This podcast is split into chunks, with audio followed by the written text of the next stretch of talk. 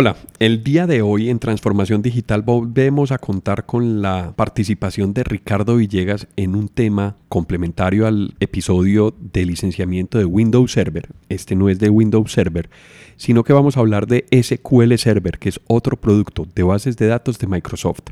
Bienvenidos a Transformación Digital. Vivimos en una época de transformación, rodeados de información y tecnología Prepárese para aprovechar el uso de las herramientas que ofrece Internet, la tecnología y las comunicaciones.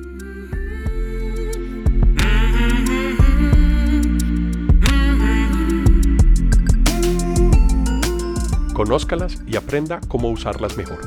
Bienvenidos.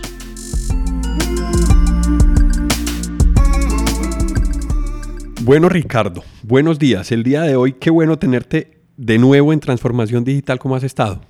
Todo bien, Alejo, afortunadamente, y muy contento de estar nuevamente aquí en Transformación Digital. Yo también estoy muy contento de estar con vos grabando este, este podcast que hoy nos tienes preparado un tema muy interesante que es la base de datos de Microsoft, el Microsoft SQL Server.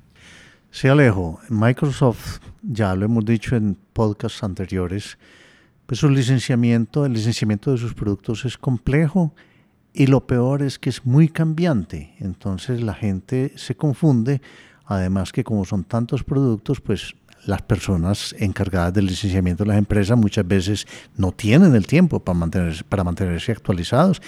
Y además porque no solamente se tienen que mantener actualizados en Microsoft, sino seguramente en muchos otros fabricantes.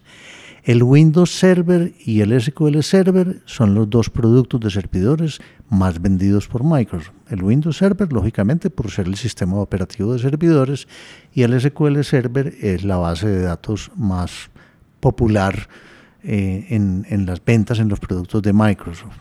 Tiene algunas digamos, otras bases de datos, como el manejo de la base de datos de Access, que ya es algo muy viejo, cada vez se usa menos y eventualmente va a ser descontinuado. Pero entonces hablemos de SQL Server porque siendo los dos productos de servidores más utilizados, su licenciamiento es distinto. Y como cambió primero el de SQL Server y después el de Windows Server, la gente está muy confundida todavía. Lo mismo que dijimos cuando grabamos el podcast de Windows Server, hay muy mala información, muy mala asesoría y por eso queremos hoy tratar de poner lo más simple posible, hacer simple una cosa compleja, pero bueno, vamos a intentar.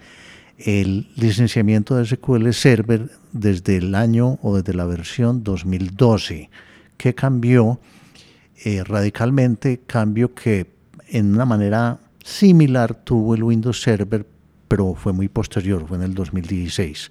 O sea que hoy vamos a hablar del licenciamiento de SQL Server que también como el Windows Server antes se licenciaba por procesador y hoy Microsoft está cambiando muchos de los, de los servidores a un licenciamiento por núcleos, por cores.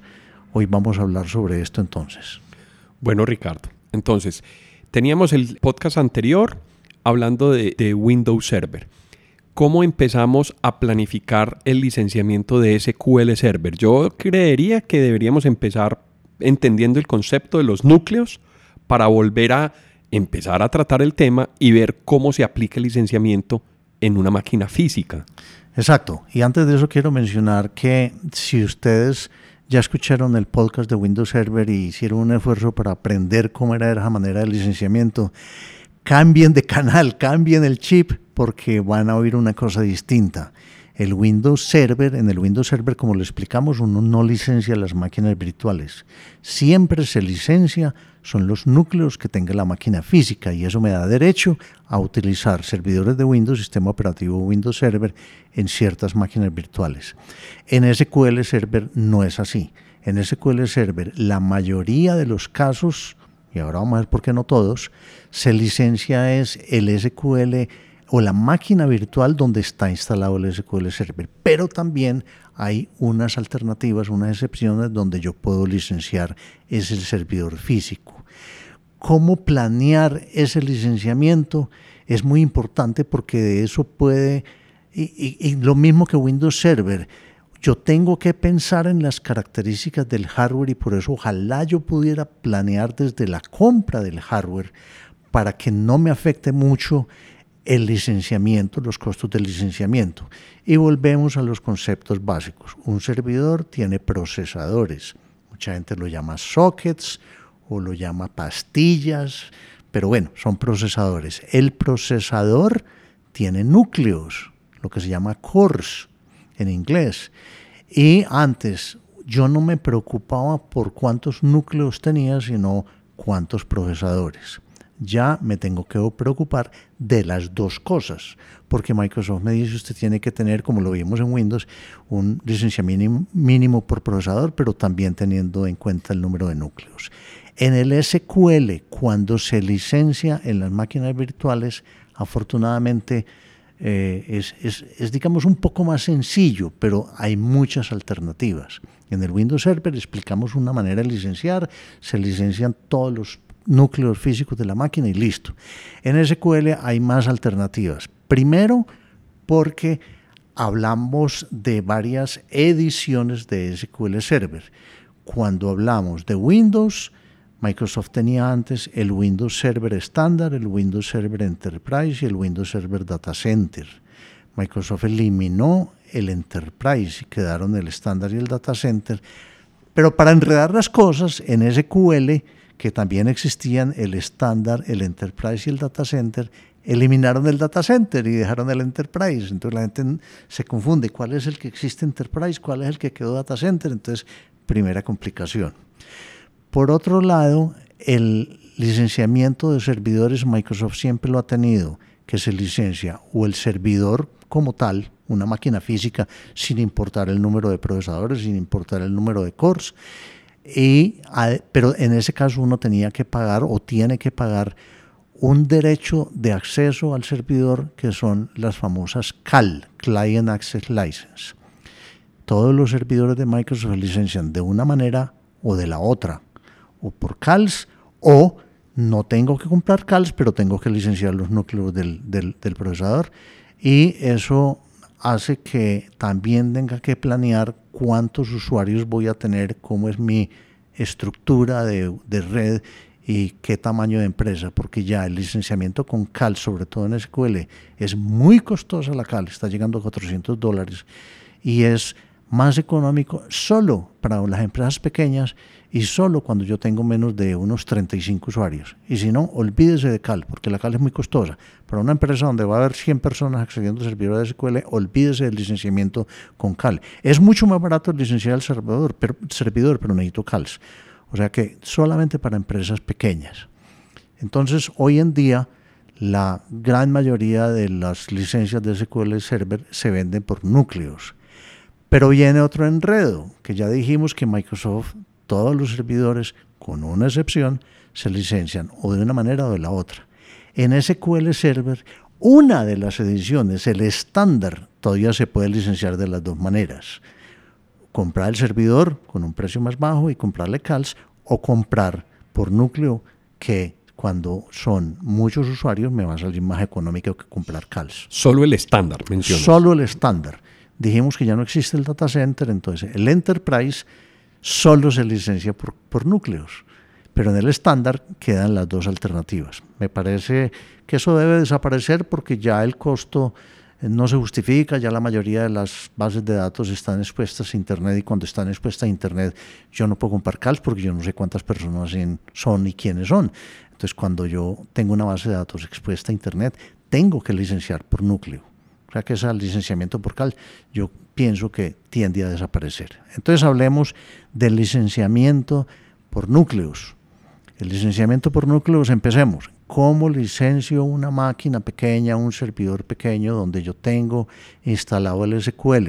Y supongamos que es un servidor donde yo lo instalo en la máquina física porque no tengo máquinas virtuales. Es una empresa pequeña, un servidor pequeña. Entonces ahí la norma es muy sencilla.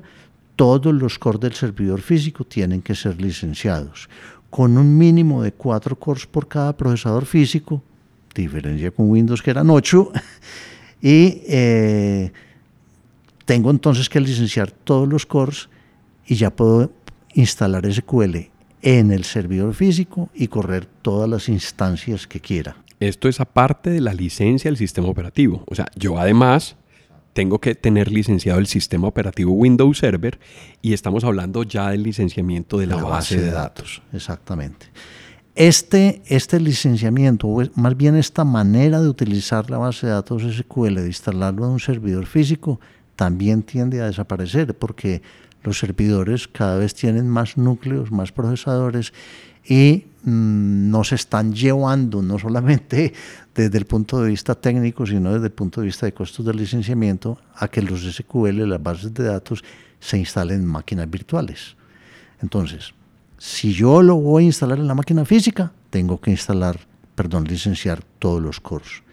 Vámonos para las máquinas virtuales, que es fácilmente el 95% de los casos. En Windows Server yo no me preocupaba de cuántos cores ni cuántos procesadores le asigné a la máquina virtual. Yo licenciaba la máquina física y eso me daba derecho a instalar Windows Server en un número determinado de máquinas virtuales. En este caso en SQL, en ese 95% de los casos, es al revés, yo me voy a la máquina virtual y licencio el SQL en cada máquina virtual donde está instalado y lo licencio de acuerdo con los núcleos que le he asignado a esa máquina virtual.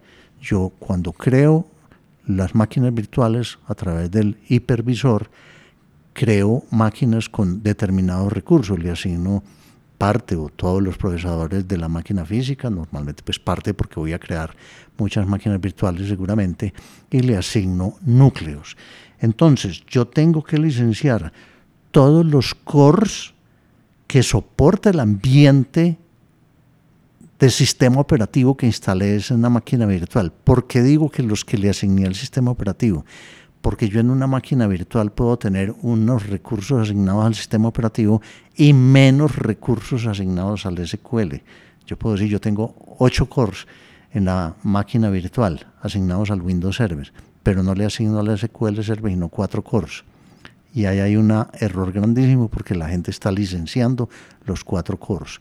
No, yo tengo que licenciar la capacidad de cómputo, o sea, los recursos de hardware que le asigné al sistema operativo de la máquina virtual, no los que le asigno al sistema, a la base de datos.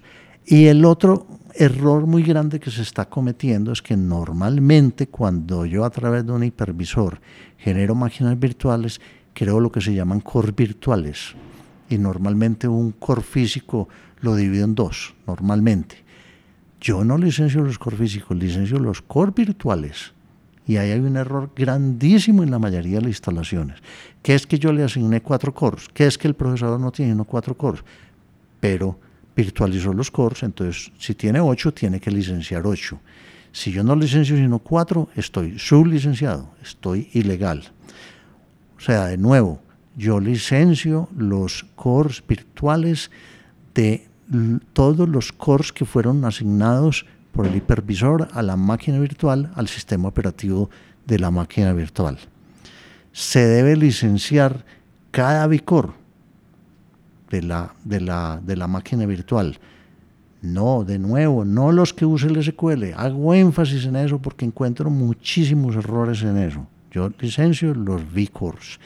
¿Se me puede volver costoso? Sí, por eso hemos dicho y vuelvo a repetir ahora, que la configuración de las máquinas, la asignación de recursos, cómo configuro yo una máquina cuando la vaya a comprar nueva para definir que el número de procesadores y el número de cores por procesadores que me conviene desde el punto de vista de costo de licenciamiento es muy importante. ¿Cómo voy a crear las máquinas virtuales?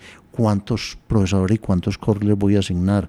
Antes, o todavía el que no se preocupe por la legalidad del licenciamiento dice, no, yo le voy a asignar a eso bastantes recursos, es mejor que sobre, pero legalmente puede incurrir en un sublicenciamiento que le podría traer pues, unas sanciones importantes. Entonces, por eso, es mejor configurar desde cero el servidor y las máquinas virtuales porque el costo del licenciamiento se puede volver muy alto y más bien ahorro o, invierto, dependiendo del caso, en una configuración específica de hardware que es cuestión de estudiarla para no incurrir en unos costos de licenciamiento supremamente altos. Sí, vemos que la relevancia y la relación que hay entre las máquinas físicas siempre va a ser para las soluciones en premise, on-premise siempre va a ser la, el punto de partida.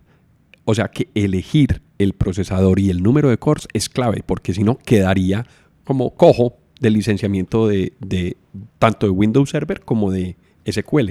Yo no diría que quede cojo, queda cojo si no lo licencia bien, sino, si que, no le, sino que le puede, eh, le puede costar muchísimo el licenciamiento que si configuro bien la máquina de acuerdo con las normas del licenciamiento y de la capacidad de cómputo que le voy a asignar a cada máquina virtual, es posible que yo me pueda ahorrar una buena plata en licenciamiento. Esa es, la parte importante. Ahora, eh, SQL, de todas maneras, ya mencionamos lo mínimo en la máquina física, pero en las máquinas virtuales también hay un mínimo. La regla dice que hay que licenciar un mínimo de cuatro cores por cada máquina virtual. Ahí no estamos hablando de, procesadores. Mínimo de cuatro, así no los tenga, porque yo puedo crear una máquina virtual con un core.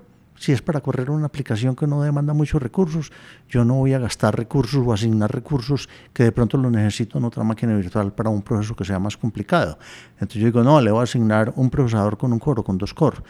Tengo que licenciar un mínimo de cuatro. Si no, de nuevo, quedo sublicenciado, quedo ilegal. Ahora, ¿qué pasa con las otras máquinas virtuales? Las otras máquinas virtuales donde vaya, yo vaya a instalar SQL, las tengo que tener licenciadas de acuerdo a la configuración de cada máquina virtual. Yo tengo que ir a licenciar y fijarme cuántos cores tiene y cuántos cores tengo licencia que licenciar en cada máquina virtual. No es que licencié una y ya puedo usar SQL, no. Por cada máquina virtual donde yo tenga SQL tengo que ir a mirar. ¿Tengo un mínimo de cuatro cores? No, tengo cuatro o menos, entonces licencio ese mínimo. ¿Que estoy utilizando Hyper-V para que me cree cores virtuales? Entonces ya no son cuatro, posiblemente son ocho. Y eh, de una manera similar al Windows Server, Microsoft me vende las licencias con un número de parte que incluye dos cores. Otro enredo que le crean a la gente, porque no lo venden por core para que yo sé que tengo que licenciar cuatro u ocho cores, compro cuatro o ocho licencias. No, si yo tengo que licenciar un mínimo de cuatro cores, el mínimo sería dos licencias de a dos cores para una máquina virtual. Pero sigo a revisar las demás máquinas virtuales donde esté instalado el SQL Server. ¿Qué pasa cuando yo tengo movilidad entre las máquinas por tener un ambiente de alta disponibilidad? Yo tengo que tener en cuenta en qué máquinas virtuales puedo llegar a tener en cualquier momento SQL. Y para yo poder tener movilidad igual a Windows Server, mis licencias de SQL Server, si las tengo con Software Assurance, que explicamos, que es esa, ese, ese, ese, licenciamiento adicional que yo pago, que es como una póliza de mantenimiento, pero además me da ese derecho de movilidad. Yo puedo mover por Pmotion, por temas de alta disponibilidad, puedo mover el SQL de una máquina virtual a otra, de un servidor a otro. Ese es cuando ya tengo clúster, es decir, cuando ya tengo más de un servidor en hardware físico y por redundancia yo quiero sostener la máquina eh, con una disponibilidad mayor. Entonces sería necesario incluir software assurance para poder cubrirse con esa movilidad para pasar de una máquina a otra. Exactamente, entonces yo tengo que saber en un servidor, en un momento determinado, que normalmente es cuando falla otro o el otro lo tengo que dedicar a otra cosa con toda la, toda la capacidad para otra aplicación. Yo tengo que pensar cada uno de esos servidores cuál va a ser lo que Microsoft llama el peor escenario, the worst case scenario, y es cuánto va a llegar a tener, cuántas máquinas virtuales va a, tener, va a llegar a tener con SQL para poder saber cuánto, cuántas máquinas virtuales y eh, estar tengo tranquilo. que licenciar y estar cumpliendo con las normas del licenciamiento. Pero es muy importante des, decir por qué debo tener software assurance. El software assurance me quita una restricción que tiene, digamos, por defecto el licenciamiento de Microsoft. Es que yo no puedo pasar una licencia de una máquina a otra, sino cada 90 días. No puedo moverla menos de 90 días. Y eso aplica para prácticamente todo. Que no lo cumplamos es otra cosa, pero si yo instalo un Office y alguien se va de vacaciones y le voy a pasar la licencia a otra persona que viene a reemplazarlo 15 días y otro que eh, vino otros 15 días y el otro regresó de vacaciones y se lo devuelvo a la máquina de él. Eso no es legal si yo no tengo el Office con Software Assurance. El Software Assurance quita la restricción de los 90 días en la movilidad de, las licencias de Microsoft. Entonces, igual es con, con, la movilidad de, de, SQL, que afortunadamente sí tiene movilidad y yo las puedo pasar de una máquina a otra, pero tengo que tener en cuenta cuánto es ese máximo de máquinas que tengo que tener licenciada. Que en Windows advertimos que es el único servidor que no tiene movilidad, así tenga software assurance. En el SQL sí existe esa movilidad y existe esa movilidad tanto en el, en el Enterprise como en el estándar y en el estándar tanto el que se licencia por Core como el que se licencia por CALS. En el licenciamiento del estándar por CALS, devolviéndonos a ese licenciamiento más sencillo para empresas pequeñas, ese licenciamiento es igual para, una, para un servidor físico.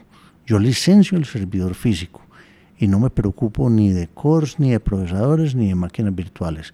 Yo ya licencié el servidor y puedo montar en máquinas virtuales, puedo montar el Windows Server, pero lógicamente los usuarios tienen que tener la CAL.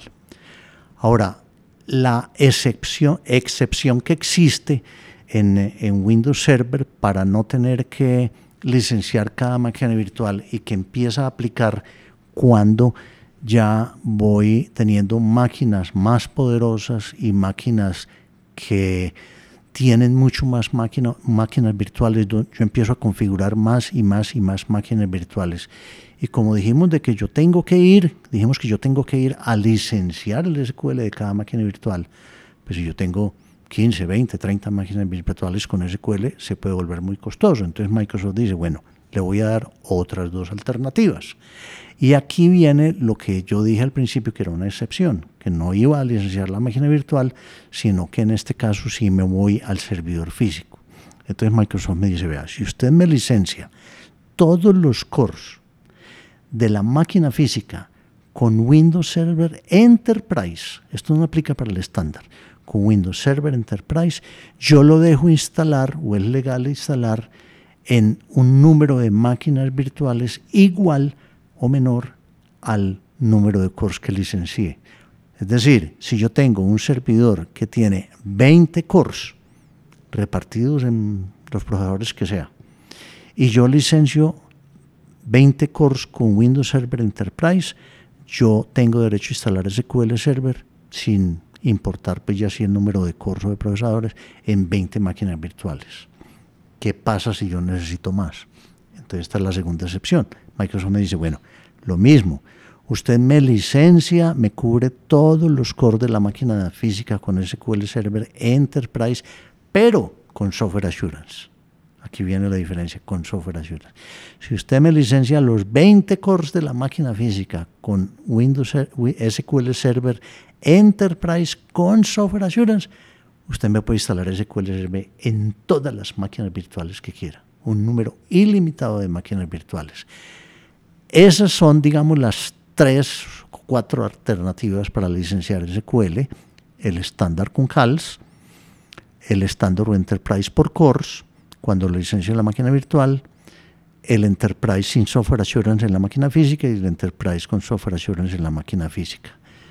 Es, como vemos, muy distinto a Windows Server. Pero aquí, Ricardo, tengo una pregunta ahí. Estamos hablando que para ambientes eh, donde existen los servidores físicos, Tú ahorita nos vas a hablar de cómo se licencian en proveedores de software en la nube. Muy sencillo. Y ese sí es, eh, ese sí es eh, el, que me quita los dolores de cabeza de calcular que voy a necesitar, porque los proveedores de software en la nube normalmente me deben facilitar o deben proveer esas licencias con un tipo de licenciamiento que ellos tienen firman con Microsoft lo que se llama un contrato de SPLA, SPLA, Service Provider License Agreement. O sea, yo no tengo que comprar las licencias. Y ellos me cubren el SQL que yo necesite para la máquina o para el hardware que yo le esté pidiendo, que normalmente es por cores, igual, pero ellos lo licencian y yo no me tengo que preocupar. Me van a decir, usted necesita una máquina con tantos procesadores y tantos cores, el SQL le vale tanto mensual. Esa es una ventaja porque yo puedo aumentar o disminuir el número de licencias mes a mes. O sea que no hay que, no hay que confundir los tipos de licenciamiento de eh, on-premises y software assurance con el contrato o el modelo de contrato SPLA.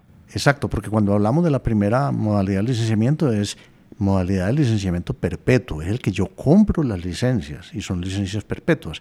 Cuando me voy a un proveedor en la nube, ellos me deben facilitar o me pueden facilitar las licencias a través de un contrato que ellos, no yo, como usuario, firmo con Microsoft, que se llama SPLA.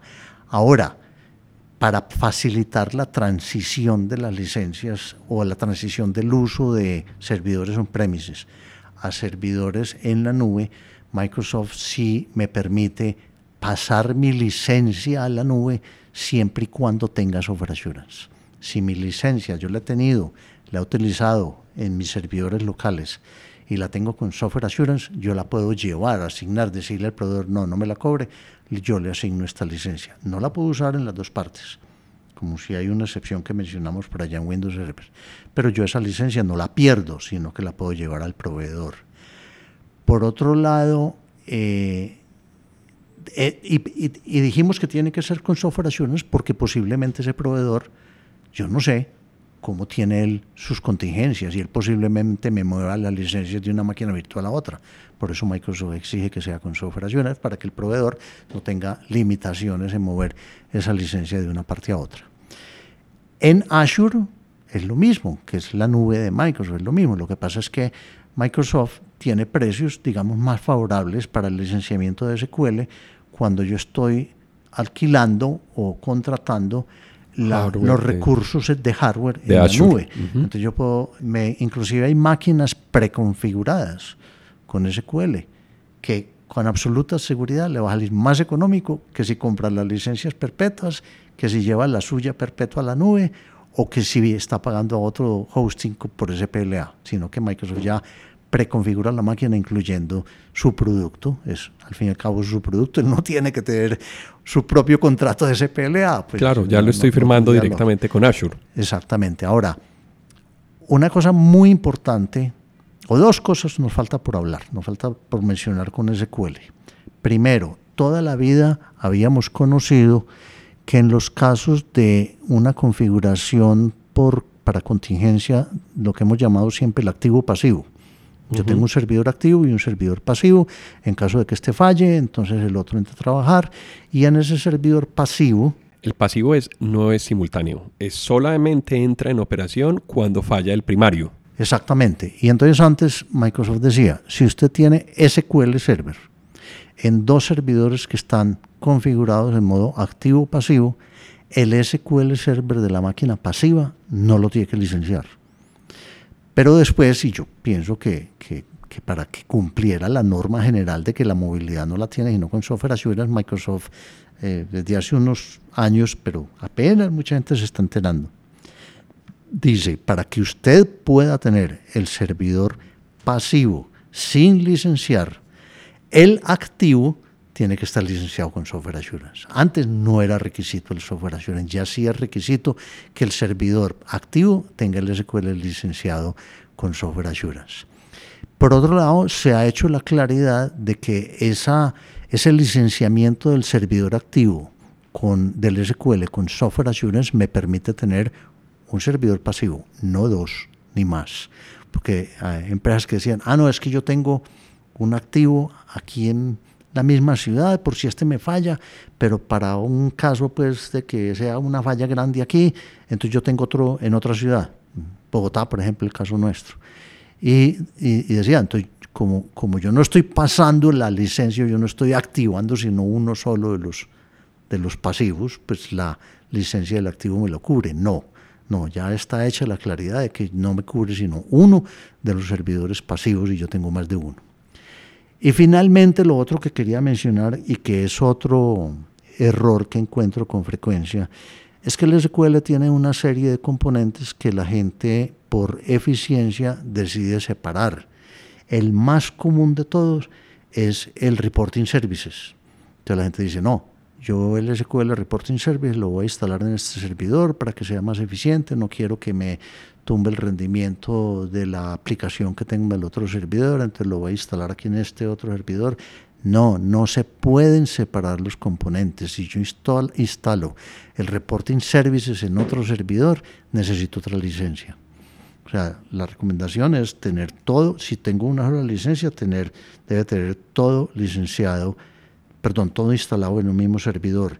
El motor de datos como tal, el Machine Learning Services, el Data Service, el Analysis Services, el Reporting Services, bueno, todos esos servicios, el Integration Service, el Data Quality Services, no se pueden separar, no se pueden pasar a otra parte.